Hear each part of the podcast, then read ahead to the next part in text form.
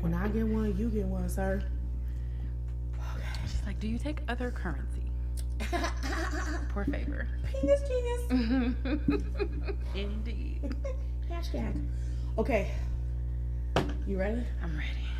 All right, let me do a wipe real quick. I feel like somebody's uncle at a barbecue. Be pulling the At the fish fry at the fish fry like whoo, ooh. with the leather sandals. With the- Always a leather Jesus sandals. Sandals. Okay, here we go. Mic check one two one two. Mic check one two one two. Okay.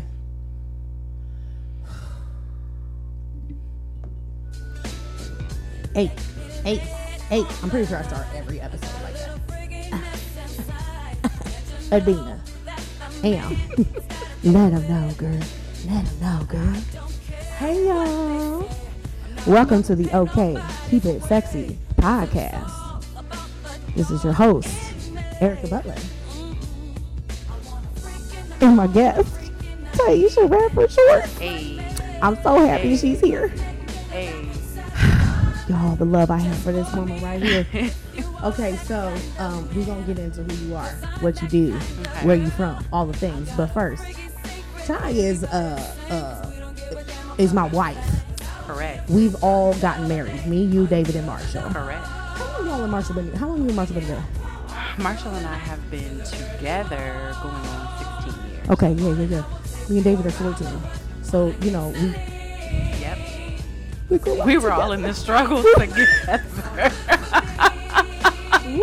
That Barclay, together. that Barclay struggle. Woo, so many, so many memories. so many memories. Anyways, so it should go without saying that it only felt right to have Tyiesha come on this podcast because first off, she probably one of the only friends that I can openly talk about all the things with, All the things. all the things, and we gonna do that shit today. So get excited.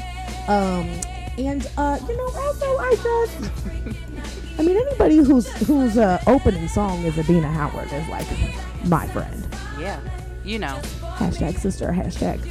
Listen. You know, I was listening and harmonizing. Don't, don't, don't sleep on the kid. don't don't Long sleep. before I even knew what the lyrics really I meant, because I connected to it. I feel like on a visceral level. So for sure. Yes, visceral level. Yes, visceral level. And in case you're unaware, please go to Spotify and check out Adina Howard's um, Oh my God, her avatar. her avatar with this flowy. Listen, Meg the what? Meg Adina the the who? Stallion. Meg the Who. Adina the Stallion. Ooh, Meg the Who. Shout out to Adina Howard. To Adina Uh, Howard. Introduction of, of Woo! black women being open and free and challenging with their sexuality and music um, is is still an underrated thing. yes. And she is one of Yes, the the absolutely. veterans of that. So like, No question. yeah. No question. That you might have just answered one of my fire round questions, but it's fine. We'll- I'm That's trying, fine, to, that's trying fine. to keep you on your toes. That's what a relationship is supposed to be. You keeping me on my toes, Correct, boo. That's how we keep it fresh. All right, so go ahead and give me a little rundown. Who are you? What do you do? Where are you from? Where your people stay? Where you know yeah. all the things. Tyiesha Radford Shorts. Um, native of Columbus, Ohio, born and raised. I am a writer, um, uh, uh, an educator, uh, whew, an event planner, uh, diversity, equity, and inclusion uh, Yes. uh, practitioner. Um, I enjoy sex Yes. and many things about sex, so I'm Whoop, whoop. very excited to be here today. um, yeah, I, you know, born and raised two parent household. Yep. My parents were very loving and affectionate, and so Mhm. that would I'm privileged Yeah. to have had that Absolutely. example of you know, Right. uh, healthy Yeah. uh, relationship between Yeah, two yeah. loving partners. Mhm. Um, yeah. I feel like that's pretty much it. I know that there's probably way more. well, that's okay. We'll get into the shits. You'll be able to talk about Yes. some more in-depth things i'm sure as we get uh, further into these conversations so you know the goal for this episode is the goal for the podcast in general right is just to kind of showcase storytelling because there's nothing that black people do better than tell a story Correct. right and so um i think you know for me growing up in a predominantly white area once i you know became like a part of the black community i was like oh my god, I'm home. I'm, I'm home. It just feels so right because I've been telling stories my entire fucking life, and people were looking at me like, "Why don't you ever stop?" like, what is happening? Why does everything have, like, it was, you know, I was labeled like being extra, Mm, right? You know, and it was, it was something that like. For a long time, I tried to stifle about myself because I thought that it, you know, it was just another way for me to be othered, right? Mm. In Pataskala, where I grew up. yeah. And so then when I, you know, when the black people was like, hey, we've been waiting on you for a whole semester. Listen, And the more funny- dynamic the story, Woo! even if we know you lying, It doesn't matter. even if we know, even if we know you're not telling the truth, Yep. even if we know you're Yep. embellishing, Yep. we still want to hear that story. hear that You know what I'm saying? And we're still gonna be a part of it. Yep. We're talk back to you. Yep. right? We We're gonna hype you up, we're gonna suck our teeth. We're Yep. gonna roll our eyes. We're gonna stomp away laughing. Mhm. Like it's it's gonna be a whole That's just, production. you know, yeah, for sure. absolutely. And so I, you know, when I was thinking about what I wanted these episodes to be, um, you know, definitely uh, an underlining theme of storytelling and talking about, you know, everybody's different upbringings and like what their experiences were with sex, pleasure, intimacy, um, you know, their experiences with relationships, whether they're currently in one, were in one previously and not one now, or whatever, married, Right. single, divorced, it doesn't matter. Um, and, you know, because all of the listeners can connect to these stories in so many different ways. And even if they're not in the exact same scenario as somebody, there's still parts of someone's story that can connect to them Absolutely. regardless. Absolutely. And so I just wanted to provide a space where, you know, people are talking openly and honestly about sex because that shit doesn't exist, at least to me, not in the way that I do it, right? With Happy Sex Talk. Um, and specifically, you know, my focus is always and forever black ass women. Absolutely. you know and so i love that other people listen to the content and listen to the podcast but let's make no mistake i create shit for black women. Mm, mm, like purposely. Yeah. very intentionally. Um and so when i thought about you know who i wanted on this podcast i mean if i could show you my initial written list you were the first one on there because there ain't nobody that i think of first other than you when i think of black women Aw, and so it thank makes perfect sense for us to be having these conversations. I thought you were gonna say I'm the first person you think of when you think of sex. Well i obviously, mean obviously, you know there are a couple people ahead of me in You know, that I mean, I regard. sp- but I'll take when you think Yeah. of black women. I'll take that. I'll take that. I'll take that. you know, sometimes it switch, girl. Sometimes it switch. I mean, you know, You know, as so- long as I'm on the list. yeah, you know, top five for sure. um, so yeah, the goal of this episode, you know, is to keep it loose, talk about, you know, foot loose and fancy free. Ain't that what they say? Um, in case you haven't noticed, this is a mason jar that is the size of my face that has crown and cran apple in it. So I apologize in advance for what comes, but it's okay. I as offer long no apologies. as long as I'm talking into the mic right here, I will not get in trouble by my creative director, also known as my husband. Correct. I offer no apologies.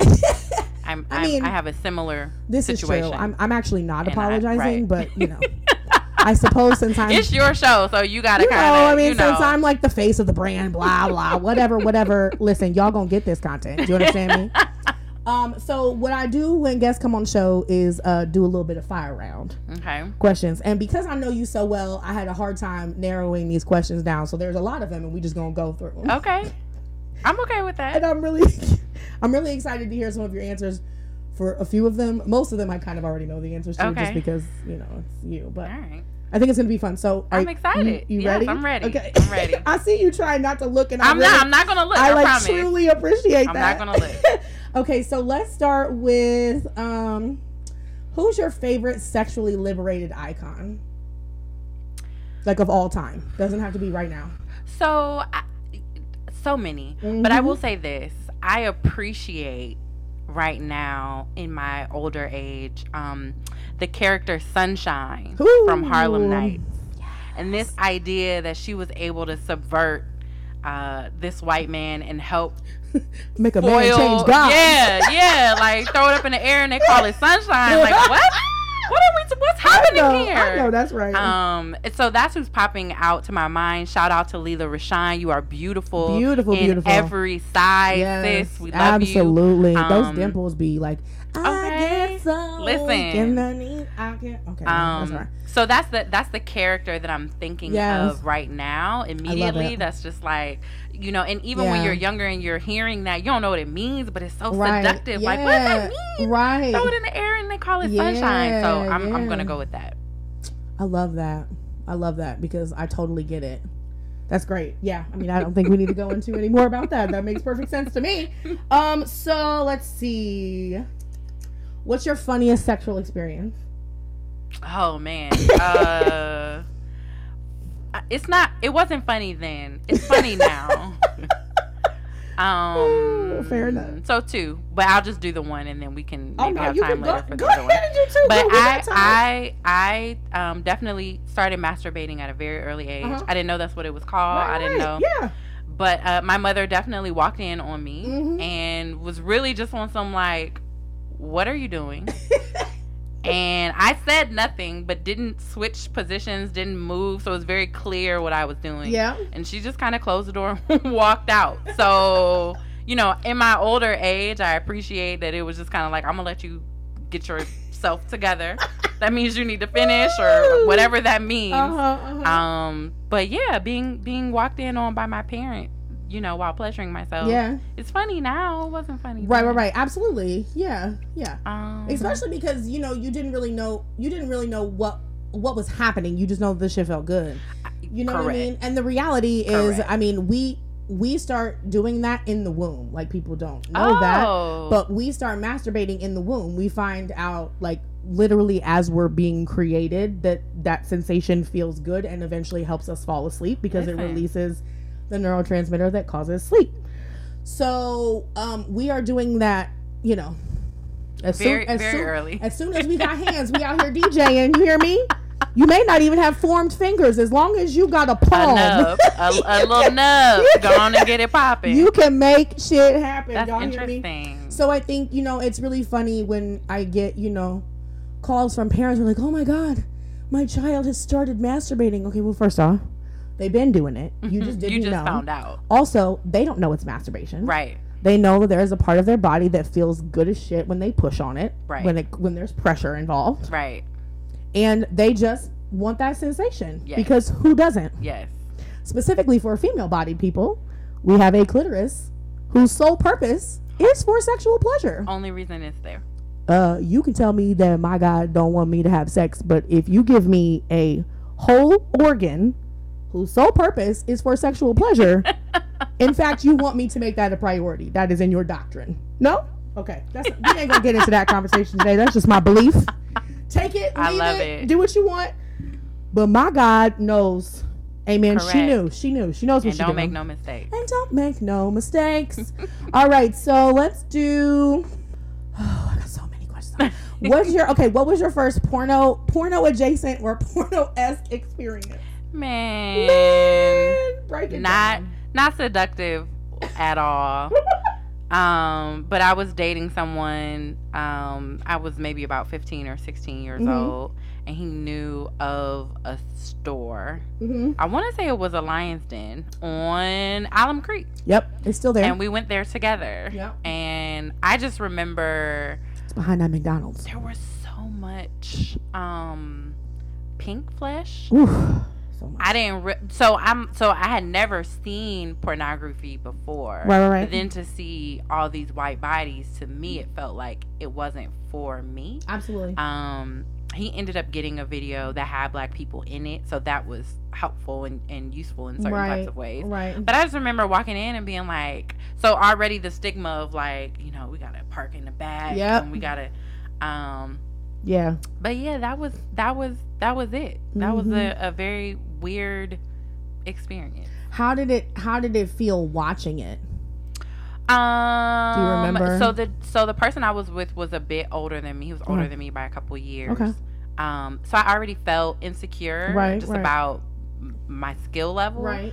Um, but I I took cues. I mean, you know what I'm saying? Like seeing Yeah. seeing folks do things that I hadn't necessarily done. I'm looking like, oh, okay, you can do, you can, you know, sit up on it. you Yeah. don't always right. have to be, yeah. you know. Mhm. So Absolutely. so it was useful in that regard. Right. But I was looking at it more of like, you know, instructional. Yeah, right. Kind of. Yeah, That's kind yeah. of weird. Yeah, It no, no, wasn't no, necessarily. no. It wasn't necessarily.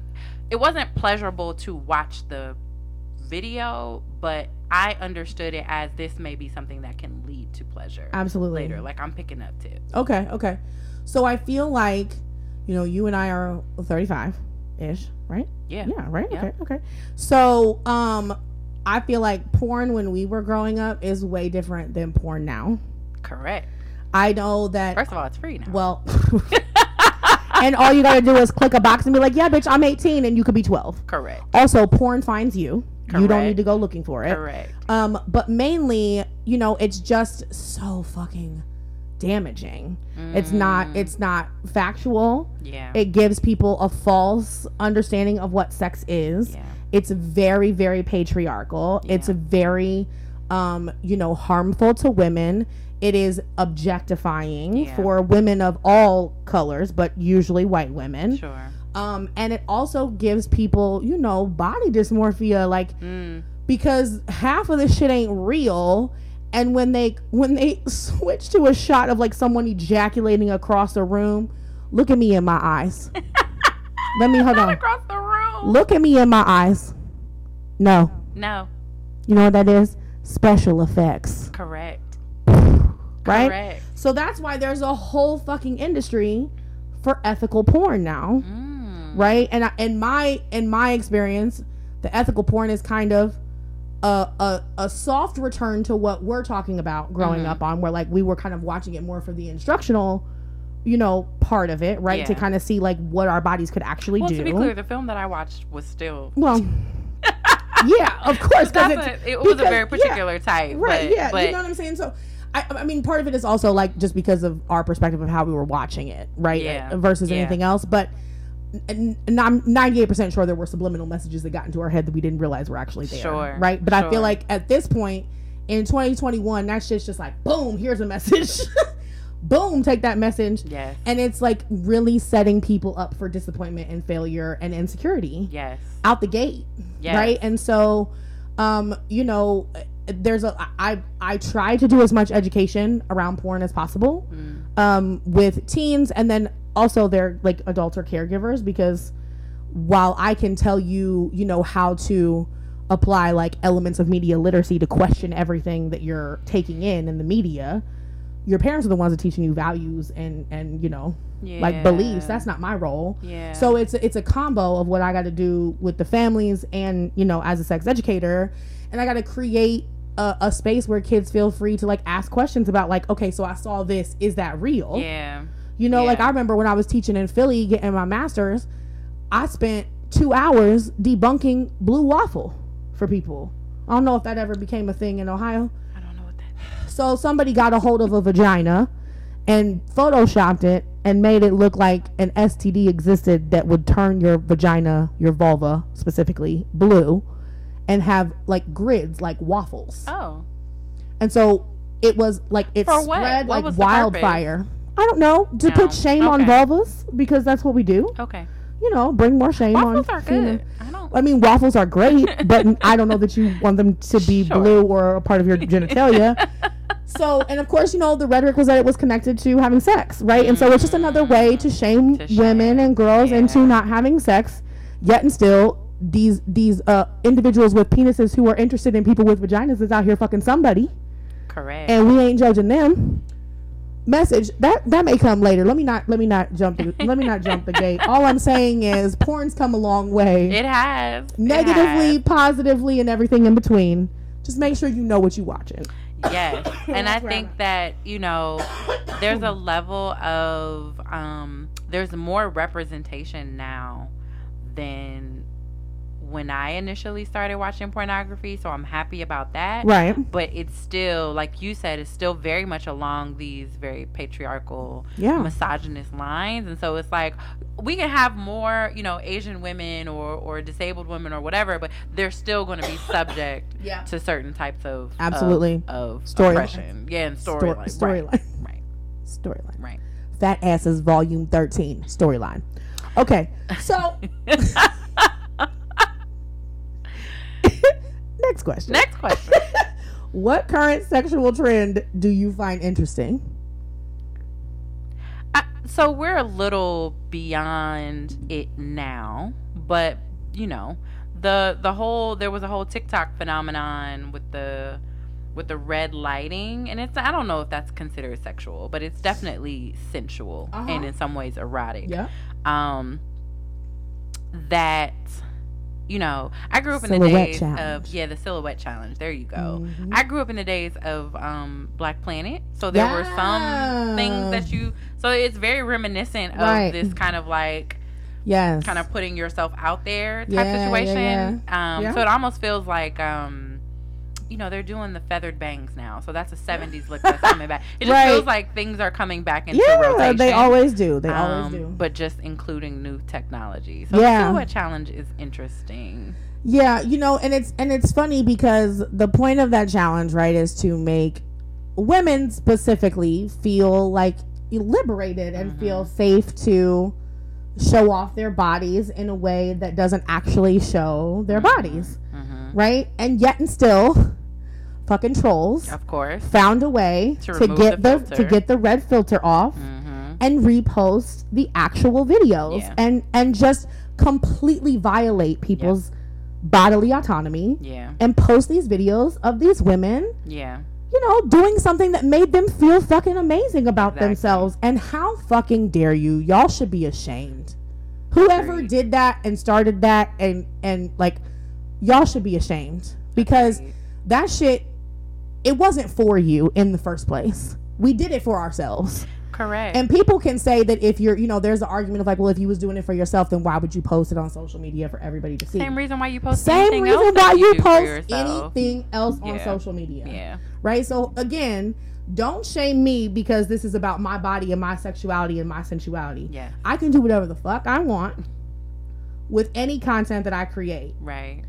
And you know, it's just so like when I found that out, I wanted to burn the world to the ground. Yeah. So I my introduction to the silhouette challenge, there were actually several men Okay. who had done it. Yeah, and so I saw the men and. I didn't even realize that yeah.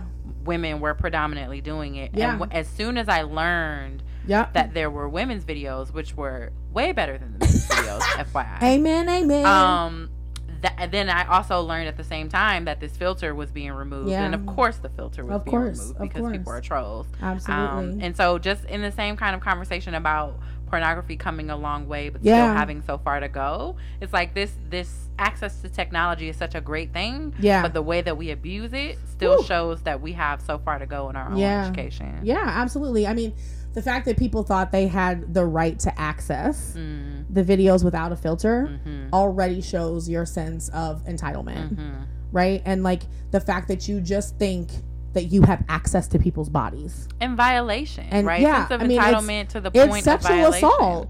Like it's sexual assault, period. It is yeah. no different than you hollering at somebody walking down the street. It is Mm-hmm. no different than you grabbing somebody's arm because they didn't pay attention to you on the street. They Right. they are all forms of sexual assault. Right. whether you are behind a computer and can't nobody see you or you right in somebody's face being a fuckboy too it's all like right.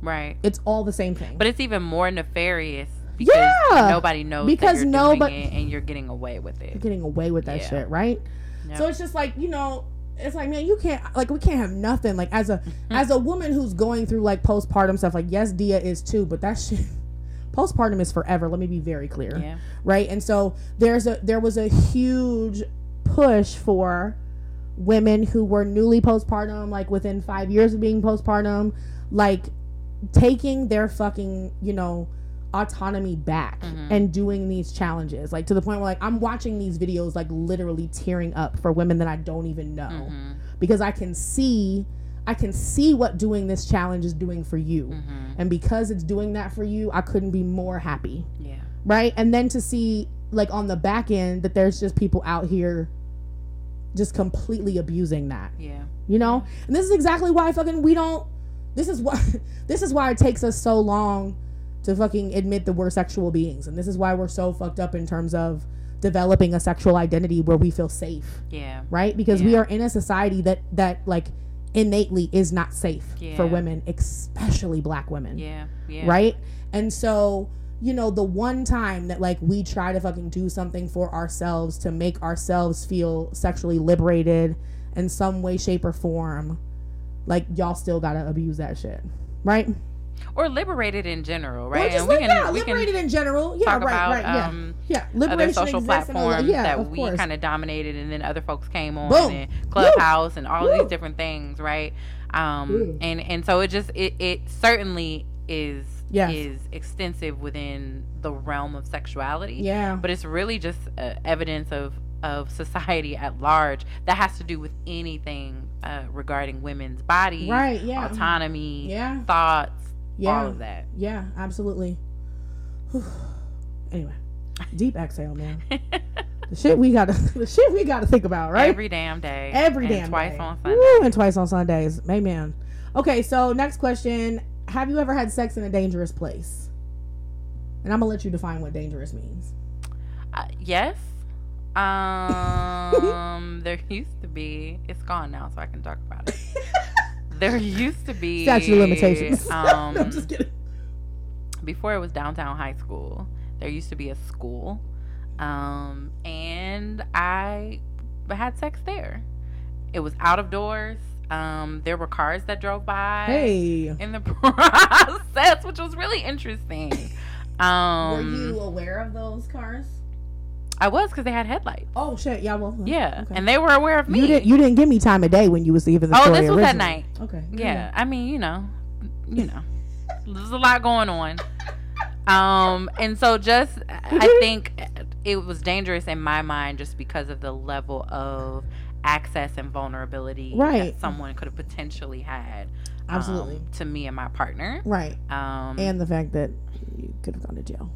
I definitely could have gone to jail Yeah, yeah. yeah. or at least gotten some kind of. Oh, right. Yes, for sure. Yes. In Columbus, you probably would have gone to jail though. Um, I, I was a minor, Oh, which was well, interesting. I Um, but maybe, so you maybe, know, so maybe not I- jail. they'd have took me home, they took you home. and I'd have been real, real embarrassed.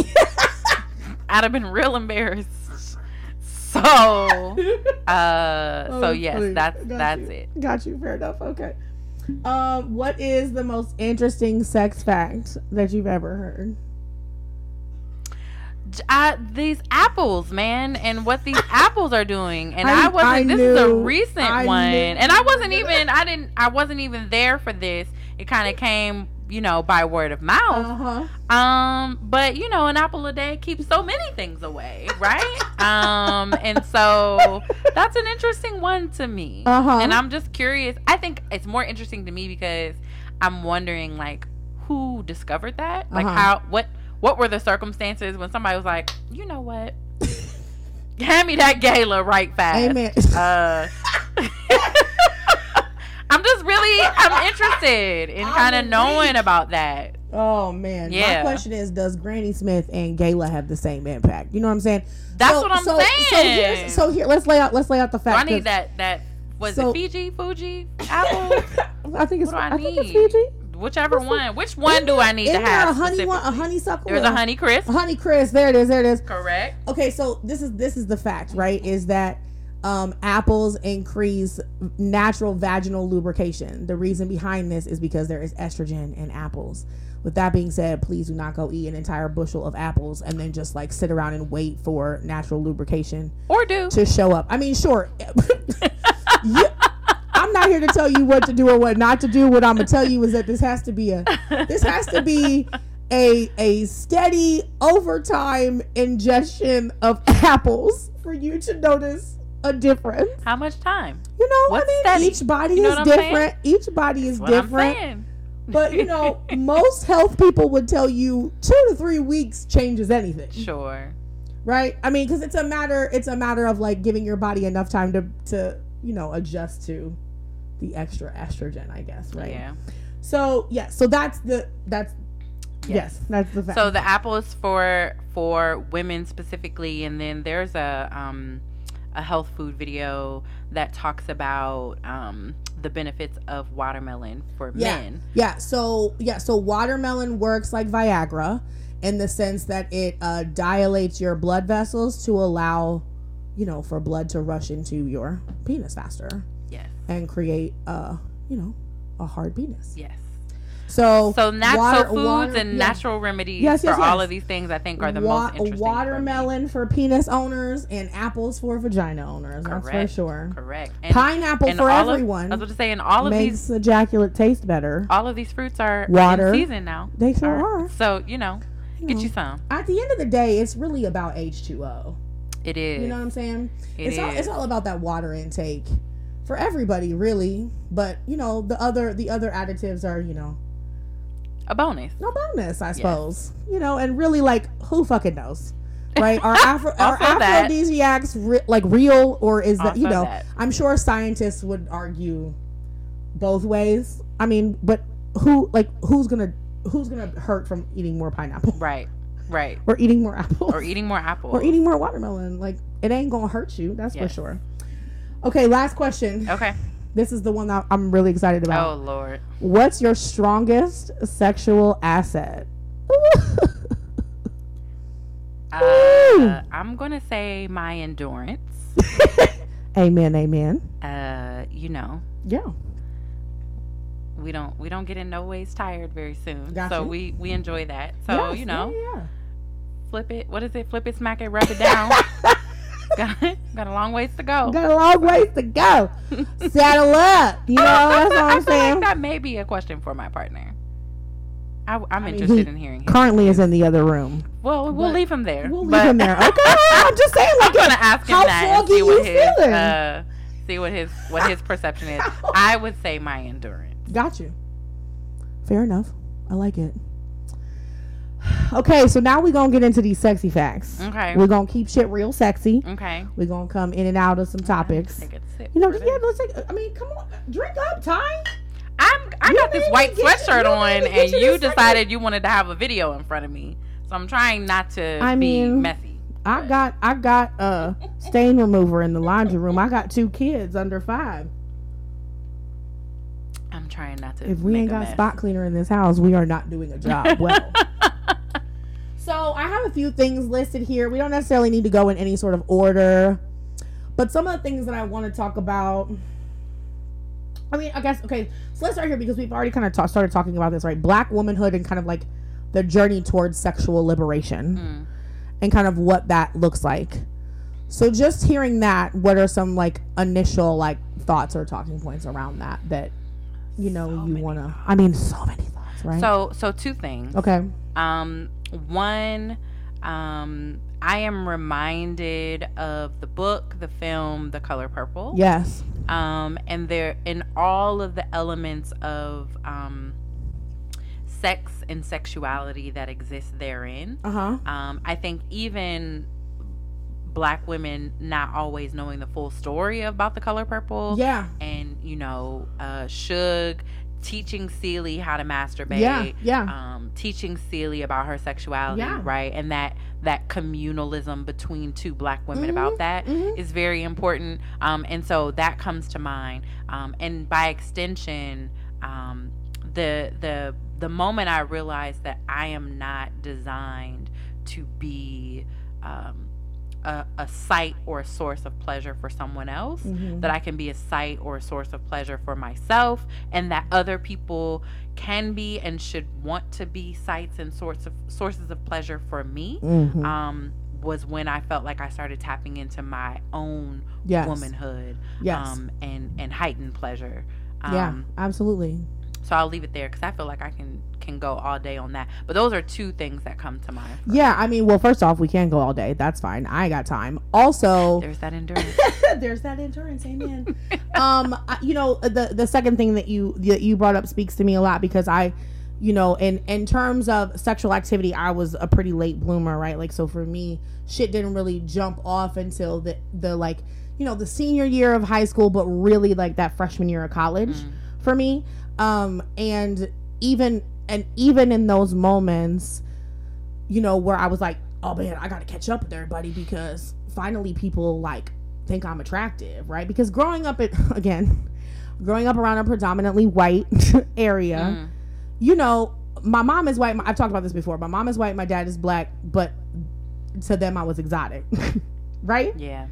And so there, and I got my period very publicly in fifth grade. Oh. I fun. like woke up with boobs in fourth grade, hips like out of nowhere, had periods that like would cause me to like crawl down hallways. I missed days of school. You know what I mean? So uh, the, the stories that we know as black women Mhm. are common growing up, but I didn't realize that because I was by myself going Right. through it, right? And so, and then of course, it's just another version of me being othered, but then also the expectation that like because I had hips, because I had boobs, like I automatically knew more about Mm, sex because mhm. obviously I'm a sexual being if I have these parts that are Right. just kind of in your face that are all the time. as sexual. Exactly. Right. And so that uh, another thing we're going to talk about is the adultification of black girls, right? And like how early that shit starts. And so the expectation with anybody who wanted to date me was that I was already having sex. Right. And that I was already having sex with people who didn't go to school with us, which is why nobody knew about it. They just assumed I was out here, Mm, you know, thoughting and bopping in these streets Right. with other people because one of my best friends was a was a guy from another school right. and we were inseparable. I mean, we went everywhere together. Not a moment in that relationship did anything ever go beyond a platonic like this is my big brother. Mhm. Um and but the assumption was that because I was with him all the time, I was then fucking around with people Sure. at this other school, and so clearly I knew what I was supposed to be doing. Mhm. The reality is nobody knew what to do with me, Mhm. right? And so then I get to college, I'm like, oh, bet I gotta play catch up. But then my my understanding of my body was that it exists for other people. Mhm. It's not about my pleasure. It doesn't matter if I experience pleasure. In fact, that's not really a priority at all. The priority is am I providing pleasure for someone else? Because that's my role. Right. My role is not to experience pleasure myself. Right. That's not I mean, we don't talk about that. Right? And so and, and don't don't get caught having emotions because that ain't what this is about. You know what I'm saying? Especially not with your partner. You Especially be emotional by yourself. yeah, yeah, yeah. be emotional over here. Listen to Drew Hill over here when I'm not around. Beauty is her name. So look, anyway, what I'm saying is, what I'm saying is, you know, I got burned a lot Mm. in a very short period of time, right? Because, you know, I was what 18 going on 19 when I started college, and then I met David right before I was turning 21. Mm. And David came around, and you know, the only thing he was concerned about was me, truthfully, in every sense of the word, right? Like, I'm talking pleasure in every sense, whether it was sexual, just in the relationship in general. Like, did we get what I wanted to eat for dinner? Did we get, like, did we do what I wanted to do for the evening? And I was like, who the fuck are you? Right. Where you come from? Like, you know, and I like legit pushed him away because I did not trust that shit. I was like, this is not real. You are not actually human. Because he wasn't only like that with me, he was like that with everybody in his life. You know, I mean, you know, David. Mhm. Right? And so it's like nobody that's this genuine with everyone in their life Right. is actually human. Right. We've been together 14 Or years. genuine. Or genuine. Yeah. Yeah. And so I think, like, I, I shit you not, Ty, I probably was waiting for the other shoe to drop for like the first four years. Mm. You know? Because, like, I, I didn't fully trust it. There have been multiple times in this relationship where I have tried to sabotage the fuck out of this. Yeah. Because I was like, there is no way in real. hell that we can be a decade into this and you actually, like, still like me like this. Right.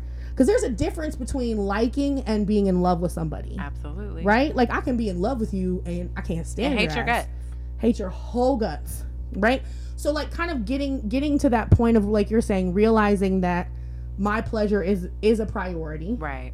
and that my you know my body and somebody should want to provide me with that pleasure Right. however what i will say is that it is not your par- your partner's responsibility to make you come Right. It's important for you to know your body well enough to communicate to your partner what feels good what doesn't Yes. to ensure that you are having a fully enjoyable experience. Right. Now it is I will say it is your partner's responsibility and your and your responsibility to be open Yes. to try to figure out Absolutely. how can we Yeah. work on that or what Yes. do you need all those things. Yeah, for Um, sure. I for think my experience was a bit different in that I got started um, somewhat earlier. I think the summer after my freshman year Uh huh. was the first time that I had sex. Yeah. And I had a few partners and did not orgasm with them. Now I'd been masturbating, Yeah. so I know what an Right. knew what an orgasm felt Yeah. like, Yeah. but hadn't experienced it with partners. Yeah. And then like maybe my maybe fourth or fifth partner was when I experienced an orgasm with my partner. Right. And someone who was really like, Absolutely. No, you Yeah, should like, I'm- invested in I'm, that gonna shit. get mine, Yeah, but yeah. I also want to make sure that Yeah, you get yours. Yeah. And that was a turning point for me as well because it was like, oh, like Right. everybody, eh, like I don't have to wait for you to leave. to- Yeah. to get Absolutely. mine. Like, we can- absolutely. yeah. um, so that was that was I feel like that was interesting, but I a part of it because I was young and my partners were young and impressionable. They had been Right, getting yeah. messages from all Uh-huh, these other places. Of course. Of course. Was that like the only person whose orgasm mattered was theirs? Yeah. Yeah. Um, and and so I'm grateful to have had a partner who was like, "Mm, no, let's yeah. let's talk about this. Let's take our yeah. time with some. Let's figure out what other ways. Right. you know, yeah. work. That's Um, great. So Yeah, I mean, you know, I think I think that um, I was just uh, posting about this on social media the other day too. Is that you know it's important for under to, for people to understand that an orgasm doesn't have to exist for pleasure to occur too. exactly. You know, and so I think there's a lot of pressure for people to experience an orgasm every time that they have intercourse or that every time that they engage in any type of sexual activity if it doesn't end in an orgasm then it doesn't count Right. or it's not as worthy as Right. the experiences that did end in the result of an orgasm. And so I think, you know, we get so caught up in this like goal oriented sex that like we're actually not enjoying fucking sex. Right. Right? The the people get so caught up in the like I want to make sure that I'm doing this right so that you can have an orgasm, not paying attention to the fact that like you know, just the just the uh just the rubbing and the like, you know, the caressing and the kissing and the nipple play and the, like all these other things can be just as if not more Listen, pleasurable for people right and I love a good rub. right i love a good rub i love a good rub honey I love a good rub. Love like, good rub. and it doesn't even have to, you know, rubs and kisses. yeah Those are like, so there doesn't even have to be. I, I mean, and even rub. and, e- and and I think you know this is where the conversation about like what is intimacy really, Mm, right? And so like understanding that intimacy can involve experiences where you are in public and your clothes are on and you are like sharing a fucking like milkshake, like, throwing coins in a fountain, walking down a sidewalk holding hands with Yes. masks on because we're safe in COVID times. Like you see what I'm saying? yes. Like intimacy exists in so many different yes. ways and even outside of romantic relationships too right and so it's important to understand that you can get those the fulfillment of intimacy and the experience of intimacy even outside of your romantic relationships too Oh, because for sure. sometimes putting all of that pressure on one person can be detrimental right and so I love my. I love. So I have relationships with um, men and women Mhm. um, and non-binary people. yeah Um, but specifically with my women friends, Mhm. we flirt. yep We are each other's wives, Yep. girlfriends, Facts. girl them things sitting up Fact. on you today. Yep, yep, you know what I'm saying? And that's like a it's it is a, a recognition and um, a love language that I that I don't even expect from Yeah. my husband and my romantic partner because there's something about um, my female friend or my woman friend who is saying to me like.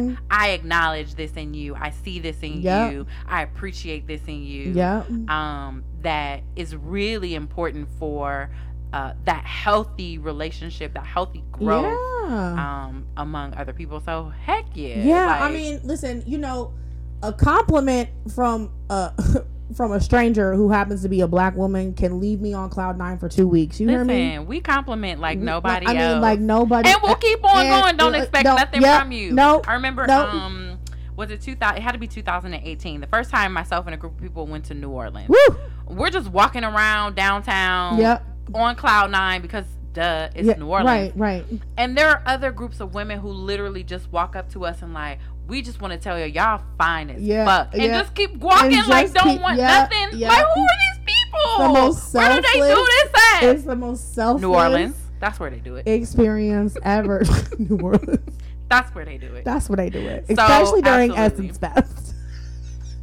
Because that's where we were. Because that's what I You know. know- where you know that's was. what- I knew where you It was was. definitely Essence. Man, listen, I mean, it's just, oh God, black women, man, y'all just give me so much. Y'all just give me so much on a regular basis. I mean, you know, I think it's, I think it's important for us to understand, like, what that really does. You Mm. know, I mean, I think it, you can change somebody's entire fucking day. Yeah. I think we do understand what know? it does on a cellular level. Right. Because we've had to do we've it. had you know what I mean? Yeah, like I feel like we I feel like that's an extension of the way that we love on Yeah, each other. yeah. Because we've had to love on each other like Yeah. that. Because we've been in so many circumstances where no one else would love on us in that way. Absolutely. Yeah, Um, because can't nobody love us like us. Not not like us. Woo!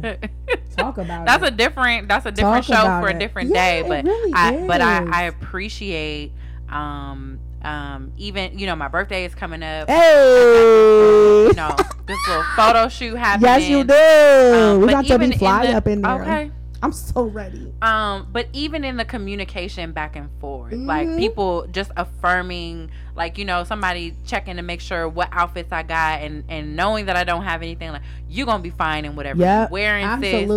like just that level of affirmation is so necessary and and so important Yeah. for a very particular type of relationship yeah. yeah Absolutely. I mean, and I think it's, I think that's such a foundational part of black womanhood. Like, I think I have found my identity in my relationships with other black women Yeah. more Yep. so than anything else. Yep. You know, and it's, and it's like this constant confirmation that, like, I'm good. yeah I'm yes. okay. And I will and if be. you're not okay and if you're not okay, we got you. We got you. Yeah. You know what I'm saying? that's like it. I think I think that the level of friendship that I have with you know because we, uh, we it, the crew is the crew so like when we Sure. say you know but I, I just feel like there is not a point in my life where I can't call one of you and know that like no matter what even if I don't have words y'all Right. got me right you know like damn Tiff knows by the way I say hello what is going on Like, you know what nah, I'm saying like really nah good. you ain't you're not really good I'm sorry, let's start this conversation over again. Do we need a FaceTime? You know what I mean? Like by the way I exhale on the damn phone. Like you know what I'm saying? It's just when you know people that well, you know, it's like it I don't know how to I don't know how to be there for anybody else. Part of it is the Pisces in me, right? Like I love fucking hard. So like if I got you, I got you. Right. Uh, But I think know. we understand, and I I think that's the beauty of it, particularly with our, you know, close network of Yeah. friends, but black women in general. Right. Like the way that I love on you, I'm not expecting. Right, not that- at all. I'm not expecting it to look that same way. Absolutely. And, and over time, I come to understand like I know what love from you looks like. I know what a checkup from Yes, you looks yes. like. You know what I'm saying? Absolutely. Um, and so even being in tune with one another in those kinds of ways yeah. is important and very necessary. Yeah, yeah. So we we talked about how you know this this connection between uh, the black woman in our lives is different than the connection between the people that we are romantically involved with. Like for us, it's our husbands, right? Mhm. And so, what does the what does the openness and the communication about like your desires and your needs for your husband look like in comparison to the conversations about your desires and your needs with your girlfriends? Like what what like how does that differ? Yeah. and what and what does the um you know what does like that level of trust look like Yeah. in in you know in the relationship with Marshall versus you know what I'm saying So it's still evolving for us. of course yeah as it should be Um, We, you know, we had a, um, you know, we've been together for 16 years. We've Yep. been sexually intimate for 16 years. yeah Um, and we had a new experience earlier this year, which I'm still tripping about because I'm like, bruh, we've been together for a long, like over a decade. that's the best and we're still having new experiences. yeah And you know, one of the things that we have always done is kind of take inventory with one another. Yeah. How are you feeling? What Right. do you need? Yeah. What can I do better? Yeah. You know, all Yeah. of those kinds of things. Um, and that has helped to build a level of trust. absolutely Um, that I hadn't always had, I didn't have before him, and Mhm. he's been patient enough with me yes to kind of let that develop and evolve over time. yeah Um, I think I'm still in my head a lot just because many of the relationships I have with black women, um, I've had for a very long time, or they're still very similar to one another. mhm Marshall is my longest romantic relationship. mhm He is my first husband. Yeah. And so I'm still, it's still, even though it's old, it's still new. Of you know what I'm saying? so course. we're still learning that that element of ourselves. We're still um um, trying to figure things out. And so we are still asking questions. Yeah. We are still like, hey, what do you need? Mm-hmm. Because I can't intuit. Right. Yeah. I can't read minds. you? Yeah. You're going to have to tell me. Yeah. Um, and so, but even that intentionality, even him, his willingness to be open and curious with Yep. me, yep. um, is a, a love language in and of itself and representative to me of a level of trust, of Yep. a level of rapport, yeah. um, Yep. and intentionality. So Yeah. I, I really appreciate that. But yeah, I'm I'm still kind of tripping off of that, and like I'm like, all right, then where we where are we going? what What's up next, What it? Um, yeah.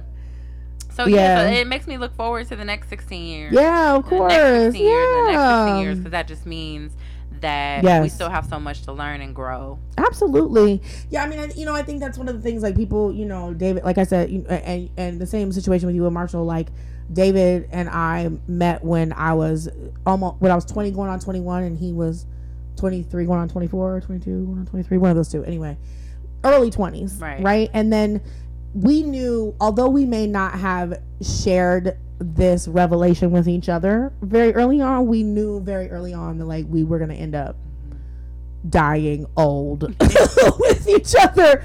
Like you we just knew. Like it was just one of those things. And I fought that shit so hard. Mm.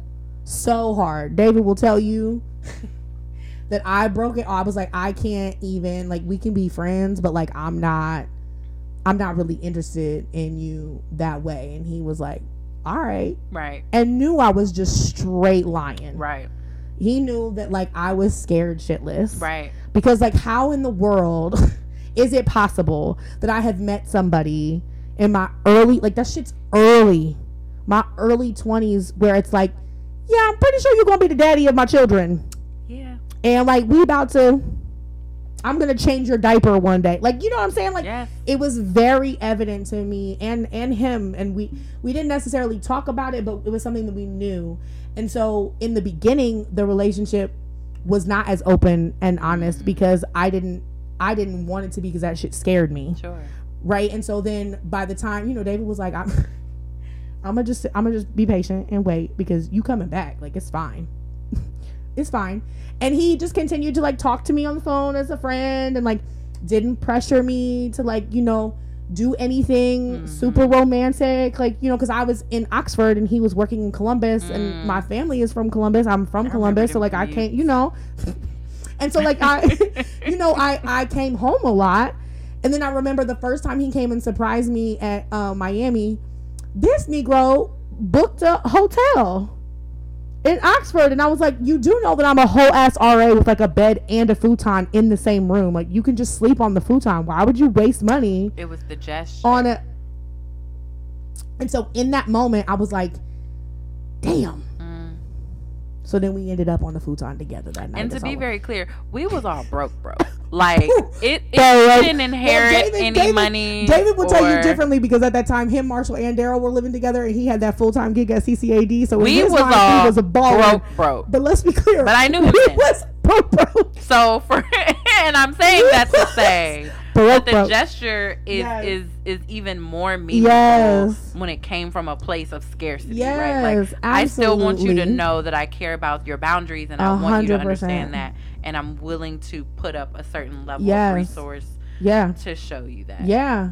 And I think for me, it was it was that gesture, that moment, that weekend when I realized that I that I could trust him enough to start being open about my feelings Mm, without fear of being hurt. mhm. right? And so then that's when the beginning of our like open and honest communication about our desires and our needs and our wants started. Mhm. Now, 14 years in, two kids later, that shit looks completely different. Yeah. And As it should. As it should, right? And so it's a constant evolvement because I'm also uh, two C sections later. Mm.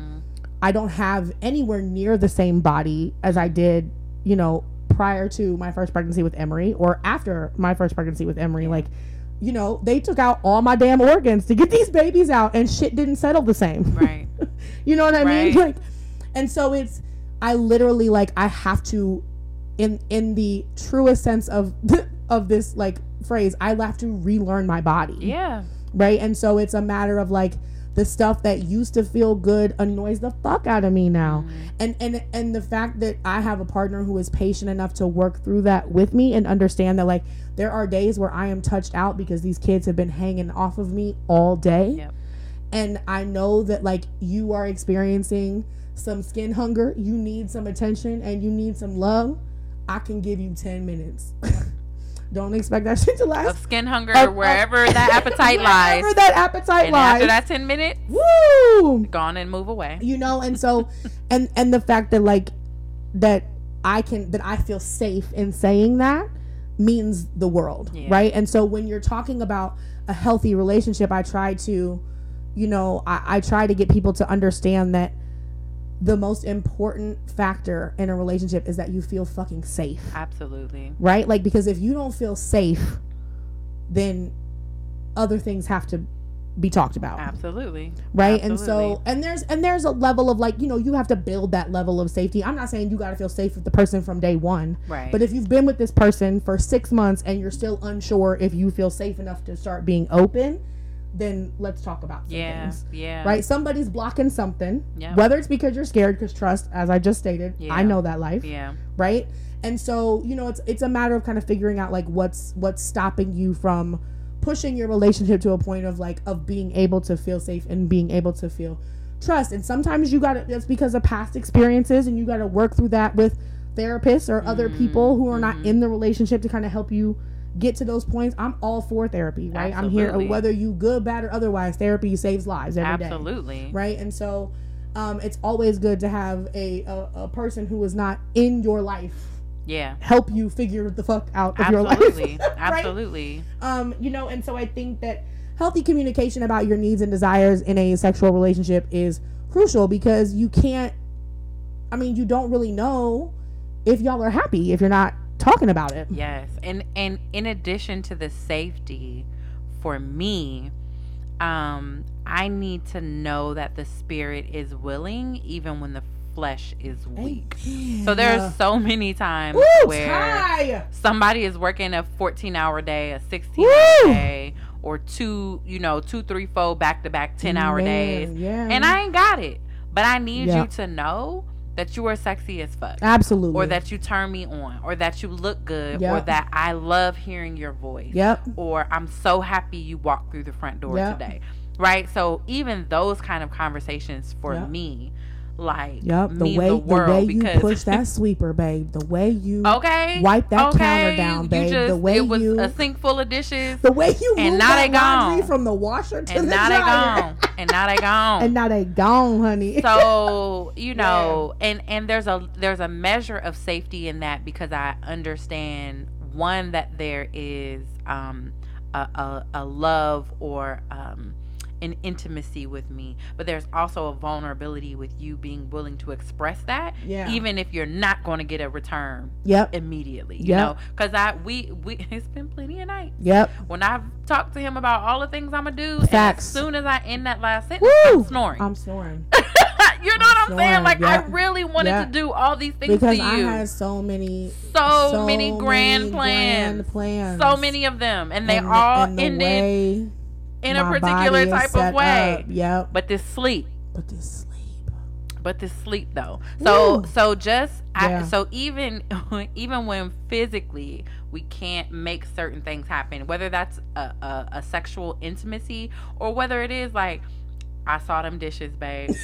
I'm gonna get them. You know what I'm saying? Like yeah. that's I love that. Just Yeah. just be open and communicative with me in that way so I know what want or what your intentions are. Mhm. Um and and I'm good. I'm good. Now eventually you have to act on those things, right? You can't just right. yeah. know, yeah. not, tw- I- not yeah, two years telling me what you're gonna do to me and we don't do it. Now then we have a conversation. Yeah. Yeah. Yeah. Right. right, right. But you know, at, when you are not in a position to physically act on certain things, that's when you have to be open and honest and transparent about what you want to do. So at least I know, you know what I'm saying, that the desire is there. Yeah. Yeah, absolutely. I mean, I think yeah, for sure. For sure. And I think I think what what plays into what plays into this ability to be vulnerable with one another, right, is working through this godforsaken patriarchy of our society that we grow up in, right? That impacts like our sense of you know, pleasure and our sense of like of a sexual being, right? Because we receive so many mixed messages about how we're supposed to act based on I don't know, bullshit. Mm-hmm. You know, like and and so I think that once you're in, when you're in a relationship, you're you don't realize the impact of those messages until until you see it playing out on somebody else. Mm-hmm. And then you're like, "Damn, where did that thought even come from?" Mm-hmm. Like I don't even know when I started thinking this Yeah. Or when this was an expectation. Yeah. You know, and so and so I think that, you know, one of the things that I wanted to talk about it is how the patriarchy impacts specifically black sexuality and pleasure, right? Because from from the beginning our bodies were seen as fucking cattle, right? Like we're no different than that cow Right. or that horse. We're fucking property. Right. And so our bodies have been disrespected from the second that they stole us, Right. right? And you know, grow um, I haven't actually been to the motherland, of course, right? But I haven't either. But from the people who I do know that have gone there and the things that I have seen is that our internal self-love is like just very apparent Mhm. like by the way uh, uh, you hear the sound of a drum the way you feel walking down the street with your baby tied to your back the way you know the way that you provide for your family when you don't fucking have anything to provide yeah. right like the way that we uh you know kind of operate in our autonomy in our homeland seems so like just like innate and so Mm. to think that they took that from us and Mhm. brought us here and said, yeah, yeah, okay, okay, sure, sure, sure, but your property. And so Mhm. now I'm going to tell you, I'm going to tell you what to do with your body, and you're going to do it with your body what I say. Mhm.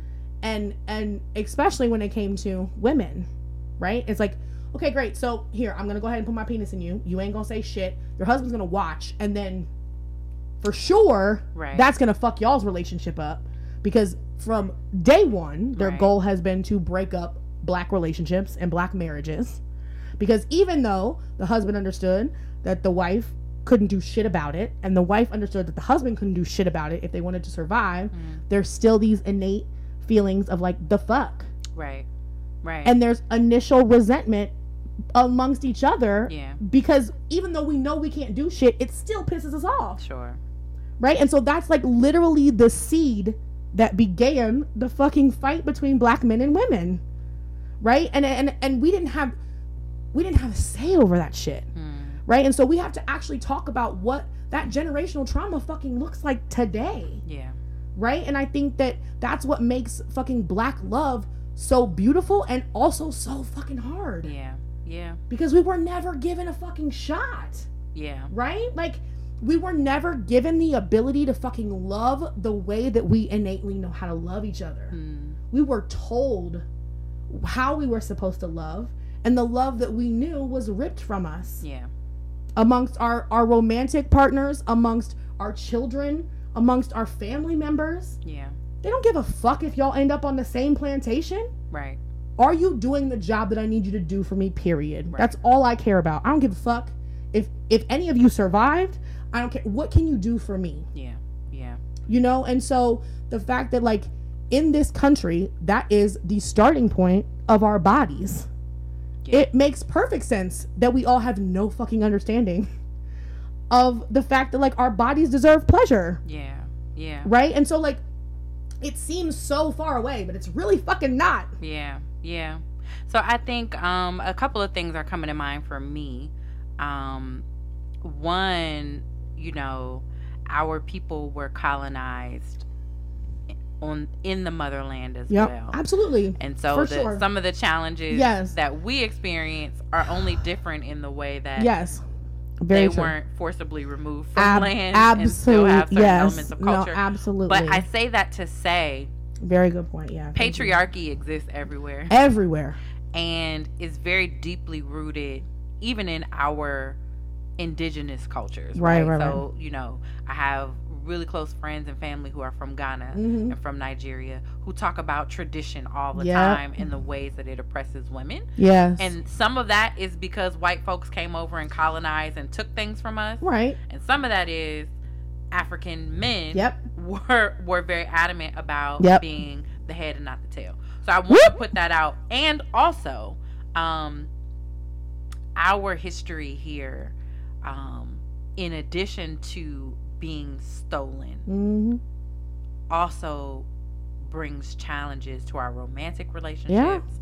It brings challenges to the ways in which we um, relate to our parents, Yes. which are usually our first examples Woo. of remote romantic relationships, um, and the ways in which our parent uh, parents relate to children. Yeah. Um, yeah. But I find joy in so I teach a, um community learning Talk group about it. through uh, I was Maroon hoping this Arts would- Group uh, about maroon societies. Um, and very succinctly, you know, we always learn about the people who were enslaved who ran away, ran away to freedom, right? They ran away to Canada or up north or down to Mexico. But there were groups of people who were like, fuck that. My mama's still on this Yep, plantation. yep. My husband's still on this Yep. plantation. So I'm not running away to somebody freedom. I'm running away Um, to these yep. woods or these swamps or Yep. these whatever. And I'm staying in close proximity hmm and I'm going to love on my husband. I'm going Yes. to love on my yes. wife Yes. under the cover of night. Mhm. I'm going to love on my children Mm. um, and sacrifice myself to try to protect them in ways that are very covert that other people Yeah. don't know about. Yeah. So I find a measure of um, joy and resilience in Mm. knowing that no, certain things were not given to us because Mhm. white folks were very adamant about keeping Yeah. it, but that we took it anyway. we took it. We took that shit anyway. Yes. So, you know, I find Yes. joy in my relationship with my partner in in learning and and and understanding my own sexuality in the context of a maroon, right? Yeah. Someone who is not supposed to have certain kinds of freedoms, Mhm. is not supposed to have certain types of love for themselves, right? Is Mhm. not supposed to engage in romantic um, uh, partnerships in certain types of ways, Mhm. but says, fuck that shit, I'm doing it anyway, Mhm. and come for me if you want to, Yeah. right? Yeah. You know what I'm saying? So I, Yeah. I appreciate. I appreciate what you're saying and what you're bringing forward, and I'm reminded of Yep. this group of people Absolutely. that I can use as an example of there's an alternative way to kind of keep pushing shit forward Mm-hmm. Yeah. to become a whole person and ultimately build a whole community. Yeah, absolutely. I mean, one of the, you know, one of the beliefs and principles of Happy Sex Talk is the most radical thing we can do as black people is show up every day and love ourselves, Yes. love our families, and love our partners Yes. and say fuck white supremacy because y'all can't take this shit from us. I want to say something. I was going to say something disrespectful. Woo! Correct. You know what I'm saying? Like that is the most radical thing that we can do every day. And it's just and it's so it's so crazy to me that like our existence and joy pisses them off so fucking much. So much. Oh my god. And just that That's what I was just reality to say. Just that little bit. Just that oh y'all will never take that shit from me. Nope. The fact that me showing up as me unapologetically, loving my black children, loving my black husband, loving my black family, the fact that that pisses you off. Loving my black Woo! self. Loving my black self, loving my black friends, loving my black village. Man, I'm gonna do that shit every day Yeah. until I can no more. And that's something that, you know, attempts have been made to beat it out of us. Yeah. to you know excise it out of us Yep. to um to make certain millionaires and billionaires individually Yeah. like bring this individualism out of us and it still persists hmm this this this pursuit of joy Yeah. still persists Yeah. um and so i i find solace in that Mhm. i'm grounded and rooted in that Yeah. um Absolutely. much of what i do comes from that um as a as a source or, or a foundation Yeah. um and so we good yeah. and, and and if we not good we gonna be we good gonna be all right. yep Cue that Kendrick. cue that kendrick uh free kendrick Free. by the way I mean, i heard top dog like present i'm gonna say this please keep this I'm gonna say this. top dog because Put i'm a, this in the podcast, David. Don't you dare. i am a kendrick Woo! Stan. Man, Um, if I could day. get Kendrick in a room and have a conversation with him about a, a concert he had in Columbus, Man, Ohio, I would love to. that was um, Top Dog said something moment. about the wait is over. My birthday is May 5th. man. Allegedly, something is coming out that weekend. Allegedly, he been seen recording music videos. Free Kendrick. We love you. Woo! in Columbus, Ohio. Do We you love you, brother? black so man. if somehow you. this comes across your your uh If somehow, screen, some way, just invite us, not even Us, just me, just us, us. because I can't just say me. Us invite us um to come see you to a listening party, Mm. um to just chop it up. You we know? we mad cool. we mad cool.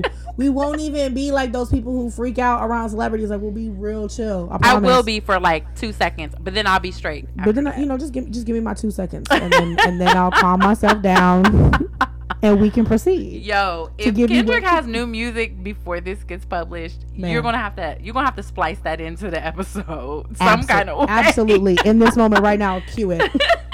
yes. So you know, as we're as we're talking about this, I you know the the um this adultification of black kids is coming up for me, and and the you know over punishment of black girls in like educational institutions is also coming up for me right a lot. And so i don't i mean you know i don't want to i don't want to get too too deep about this but i do think that it's important to you know talk about the fact that like you know black girls are like considered whole ass adults by like five years old. Correct. you know what i'm saying? Like the, you are taking their ability to be a fucking child away from them right? Like you're looking at you know a 12 year old body who like resembles a 18 year old but has a 12 year old fucking mind Right. Right. and you're not taking that into consideration because of your your innate racism absolutely. and your fear of black bodies absolutely. and you are like killing our fucking babies and i can't like i always say this shit and i don't mean to make it seem like that this reality doesn't exist for people who are not parents hmm but the way that this shit hits now that i have black children Yeah. I, Yeah. what i will say is that i have been holding my babies Yeah. much tighter much longer more often Yeah. uh recently um than you know probably the whole quarantine Yeah. you know because this shit like it's terrifying right like at what at what point will my two-year-old become a threat to you at what point will my four-year-old who like any other four-year-old who doesn't know how to regulate his fucking emotions when will his emotional outburst as a fucking child become a threat to you Right. and at and at what point you know I, I, I mean i feel like at four years old i can't fucking protect him Right. I'm paranoid about sending him to daycare. I'm worried are they punishing him more or more severely because he's a black child? hmm You know what I'm saying? And the fact that I have to even think about that is infuriating, Yeah. right? And he's getting ready to go into like public pre-K. And like I intentionally found a pre-K that is based on social emotional learning because I need my son to see that your ability to show emotion is valued Mm. and that your existence is is essential to the like functioning of the world Yeah. and that you are allowed to feel that is okay Yeah. and that you should be concerned about other people's feelings Right.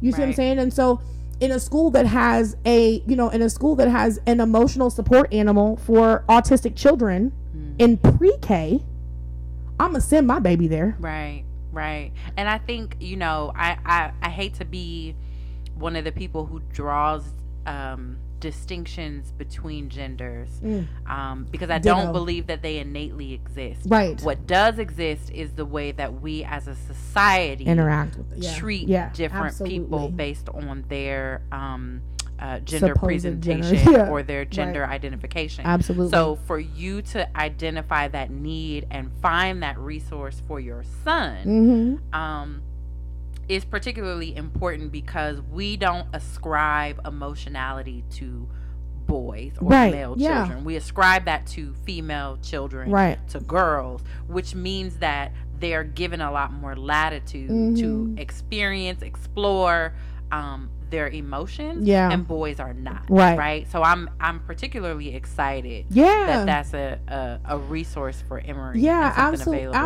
absolutely. I mean, you know, we, you know, and it's not like technically his home school, right? So we gonna have to fight for him to be able to stay in And that's a different past. Absolutely, I'm gonna have to fight for him to be, you know, get into the lottery to be able to, uh, you know, advocate for him to be able to stay at that school uh, beyond pre-K.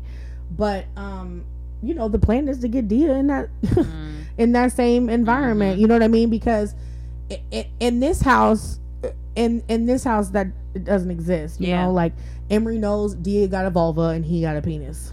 As far as it goes, and at one point he thought Dia had a vulva penis. We had to give the distinction because if everybody got a penis, then she just got a vulva on top of a penis. okay well, because everybody got a penis, right, mom? Like, so then we had to have the conversation. Like, no, baby, not like, everybody Dia Dia has a vulva, you have a penis, and he goes, okay.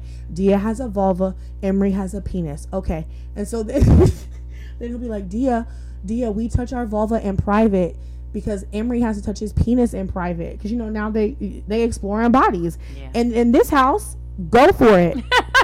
in this house, I'm an advocate. do you do son. you boo boo, Yeah. but do that in private. Don't do that in shared spaces. yeah That includes the bathroom. right That's a shared space. Whether in the moment you are in there by yourself, Right. that's a shared space. because then we have to talk about sanitation son and we have to Well- you know, get into those things You know, so it's like the the, the, the initial. I'm kind of getting off, but the, the initial of like the conversations about like privacy and like what that you know kind of looks like. It starts super early in this house, Yeah. right? Like the fact that Dia is calling her vulva a bulba brings me to tears every day. Like, come on, baby, you so close. First time Emery said penis, it was like one thug tear down the One cheek. thug, I've never been more proud as a sex educator and a parent. You know what I mean? It's just one of those things of like being able to give them that bodily autonomy when the world doesn't Mm. means so much to me, yeah right? You know, and so it, it's a it's a way it's a way for me to feel like I can protect them even when I'm not there. yeah yeah Because as long as I can give them the skills and the space to advocate for themselves, whether it's to me, to a grandparent, to a friend, to a teacher, I don't care. As long as you know that that reality exists for you, yeah like I I feel like I'm okay when you leave when you're not with me all day. yeah You To- know, I think so to your original point about uh, the hyper adultification of um, young black girls and teens, Mm, um, you know, we I don't want to get into um, the specifics about Ma'Khia No. Bryant, but what I will say is, um, in addition to over sexualizing, which ultimately leads to adultification, yeah, um, there is an over criminalization or over punishing yes, right and this the concept of punishment means that you are responsible for your actions mm-hmm. which is a sign of maturity right and the types of punishment that you receive the older you get should be you know indicative of your level of maturity Mhm. unfortunately our girls get punished for things much sooner much younger um, than their counterparts do right so the idea is that you are more responsible for your Mhm. behavior Mm-hmm. than your counterparts Yep. are um, Absolutely, you know things that come natural to us the way that our lips are shaped absolutely. um, the way that our hips and, and are shaped. I've seen people sexualize young girls with long legs. Yeah, and i'm like that's she's just tall. Yeah. you know what i'm saying? Like that she's just lean. Like yeah. that's not a sexual thing. That's just the way her body way her body- is. Developing. But Mhm. but there is definitely a tendency toward that. Um, and it goes unchecked because in my opinion um, there's a profit yeah, can come from that right? There's Absolutely. a there's an industry yeah, that profits from that yeah, um, and and you know as long as that exists it's going to continue to happen yeah. um, but i do agree that it happens i agree that um, well i won't say agree because you didn't say this but i believe that there are certain elements of our own community that has internalized that Absolutely. um, right so when we say somebody is fast um, Yes. or or all of those things right Yes. we are internalizing these types of things funny story Absolutely. I have two nieces um, who might as well be twins. They were born a year apart. Um, they actually both just celebrated birthdays. Oh, they're so beautiful. Um, one is Love these girls. four and one is three. Yes. Earlier this year, maybe about February this year, before they had their birthdays, um, they love climbing on me. Yeah. I, you know, I'm big. I must be an obstacle. I don't know. but one, my older niece climbed on me. And when she climbed on me, she started twerking. She started Uh-huh. shaking her butt. Yep. So my response was, "Shake that tail. Yep, shake ab- that because facts. absolutely be free. It feels good to you. It's funny to you. Yes. You know, my mother, who's older, she's experienced a whole lot of trauma. She's from a different generation. Mhm. She's like, "Oh, don't teach her that." I'm like, "Why? Why? Yep. That that's not sexual to her. Not at all. because she's four. Yes. She just knows it's fun Yep. for her to shake her butt and make y'all laugh and all of those things. Absolutely. Um, and so even having to Mhm. unlearn certain things from my mother mostly, um, but from other members of our community. Yeah. Like, this is not sexual behavior, Mhm. right? Like Right. wanting to dance this way Yep. or wear certain types of clothes, like that's not sexual behavior. You are projecting the sexuality onto this situation. And Mhm. so if anybody needs to be checked, it's you. Right?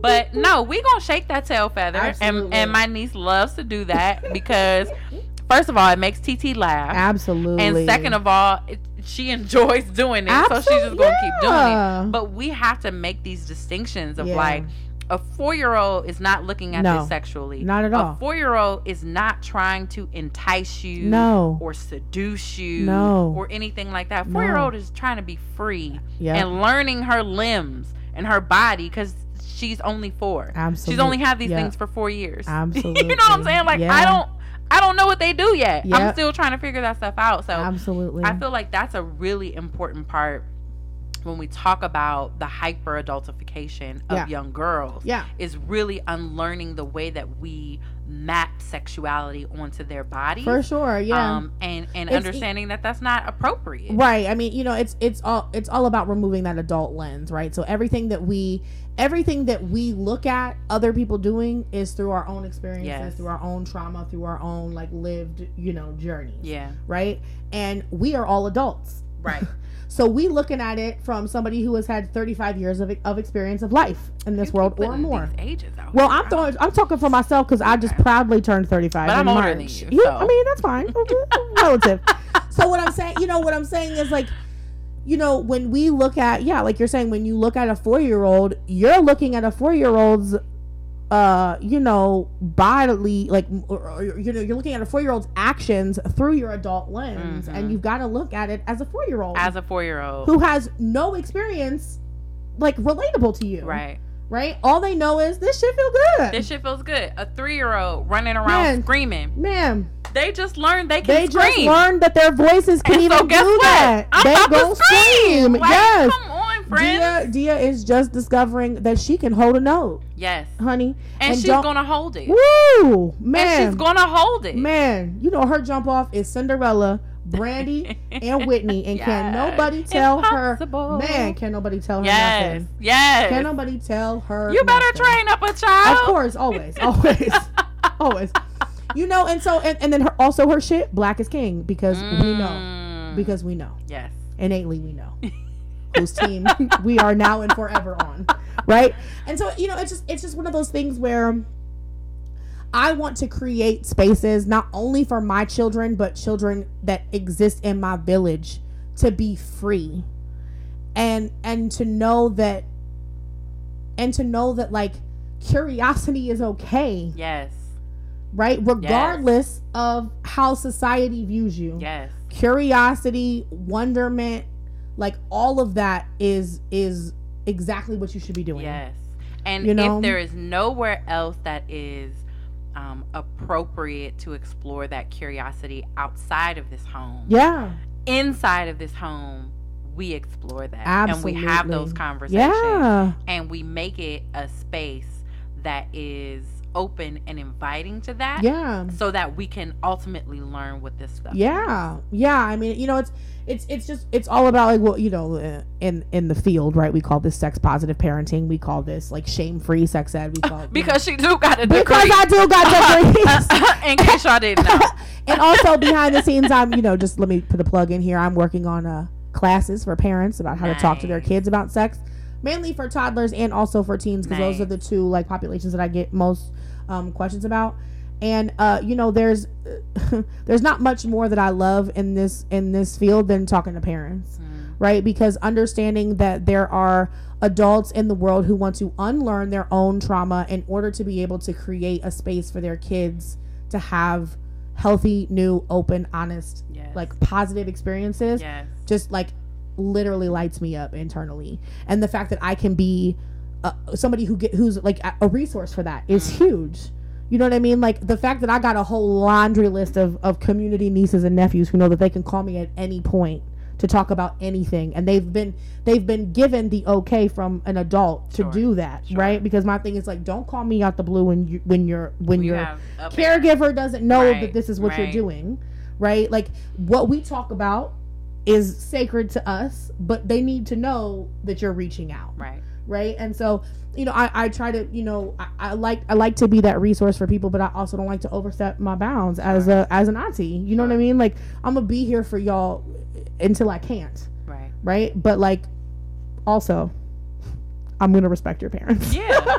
you know what I mean? So like, and if I'm talking to you, I'm gonna talk to them about how I how they can talk to you about similar things. I'm not gonna tell them what we talked about, but I'm gonna give them resources on how to continue this education or this these conversations at home Right. because ultimately I want them to be the people that you talk to. Right. I can definitely be your resource. I can definitely be a sounding board. I can definitely be, uh, you know, a source of information and and knowledge. That's what I'm. That's what I'm trained in.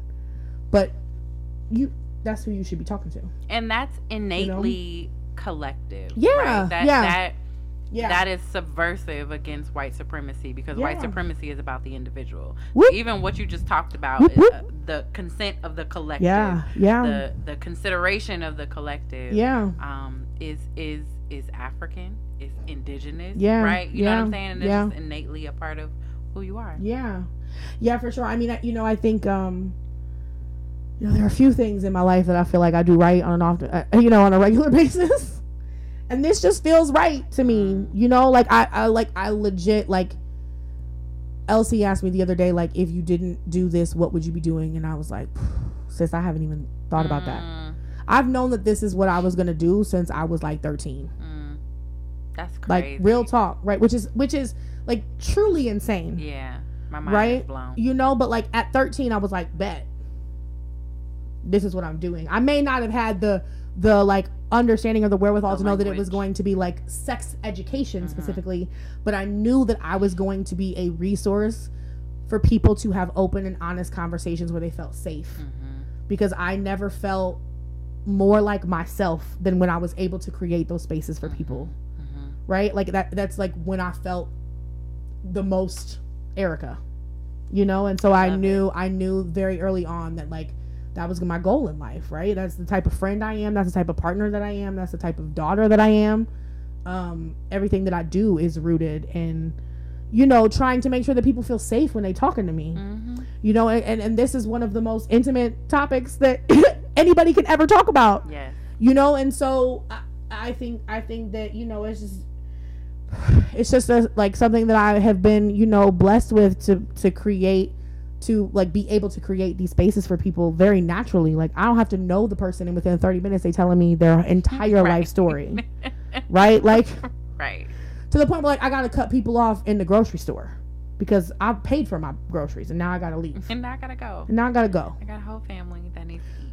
and they don't even know that this is what i do Right. right? It's just something that like that just happens. People just open up, and that's uh, that's what that's what I mean when I say like I knew that this was that this was going to be my path very early on, and I think that um, you know the passion the passion comes from knowing that this that this reality can exist for people that I love, and they just don't know because they've never been they've never they've never been given the opportunity to explore that because Yeah. our society doesn't openly be like bet so let's talk about things in a safe space where you can you know really explore free of judgment and shame Not anything that's healthy. not anything that's healthy We can have all of these toxic conversations. yeah absolutely Yeah. absolutely you know and so i think that hopefully with this podcast you know we kind of breaking down some of those barriers for people and you know creating uh you know realities for them to know that like they can have these conversations with people that they you know care Mhm. about and that are in their lives as well um you know and i hope that you know we're inspiring people to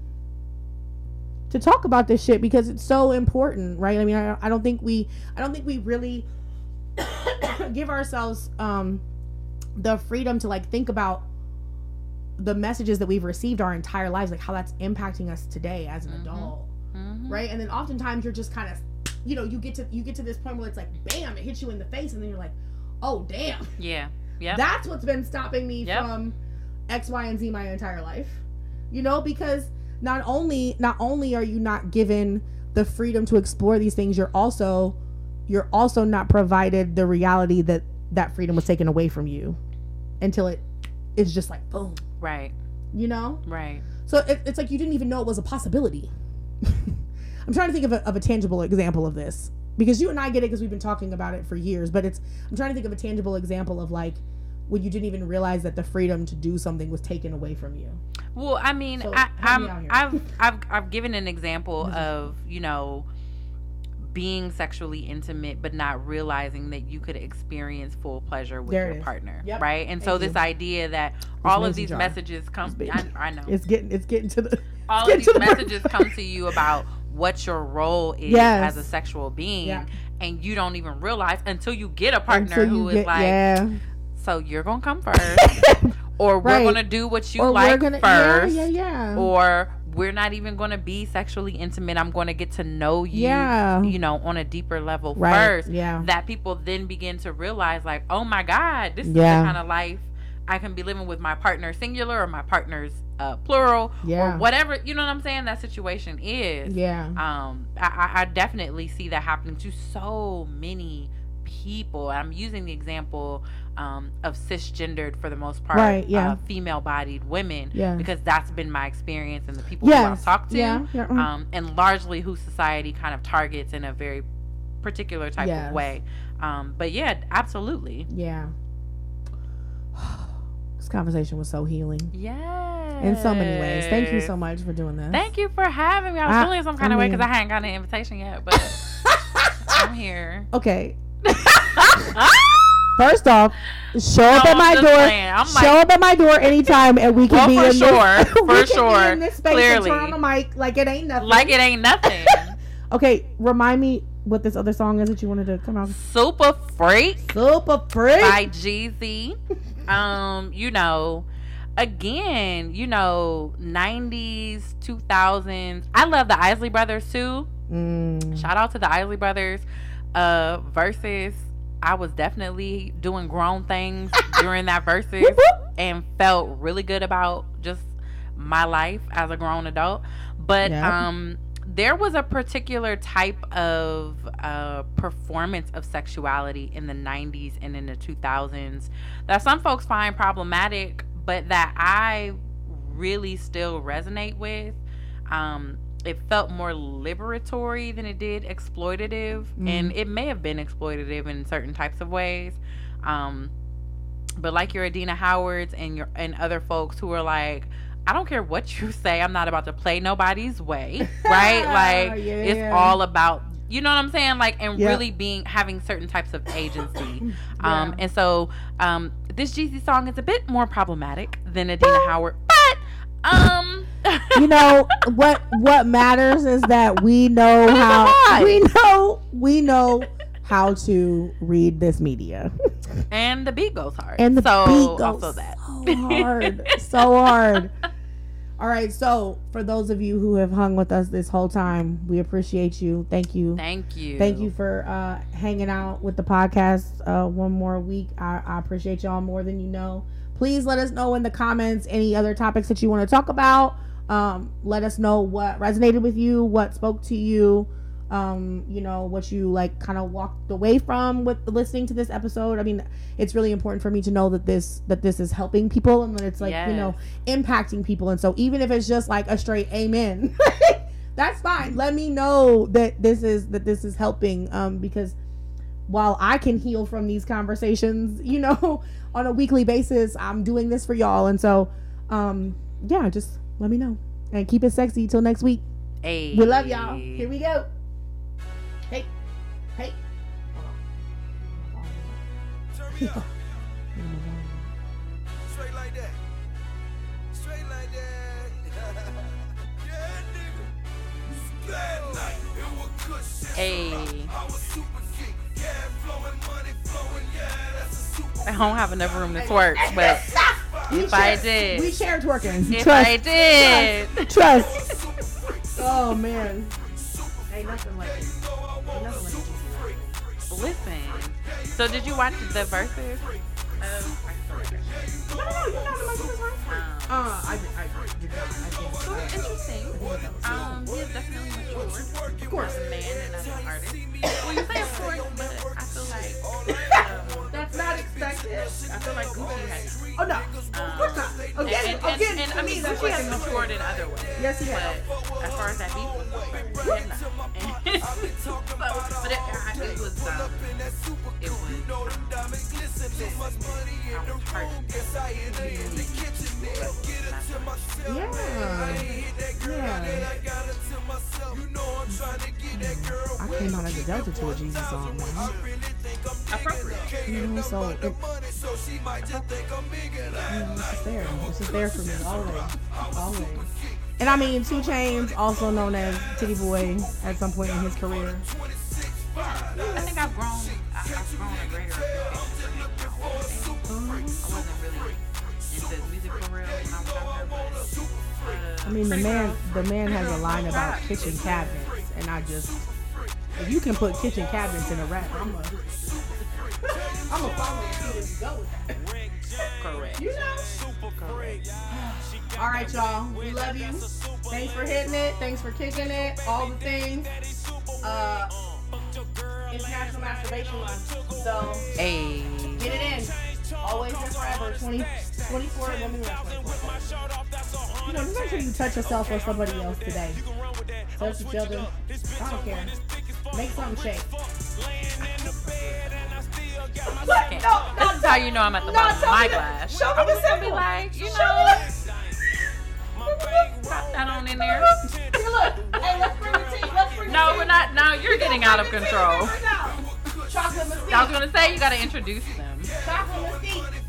And be red. They come in, in, a, in a comic book series near you. Probably in the next, I don't know, five to ten years. They're gonna take over the world one orgasm at a time. Sex and love.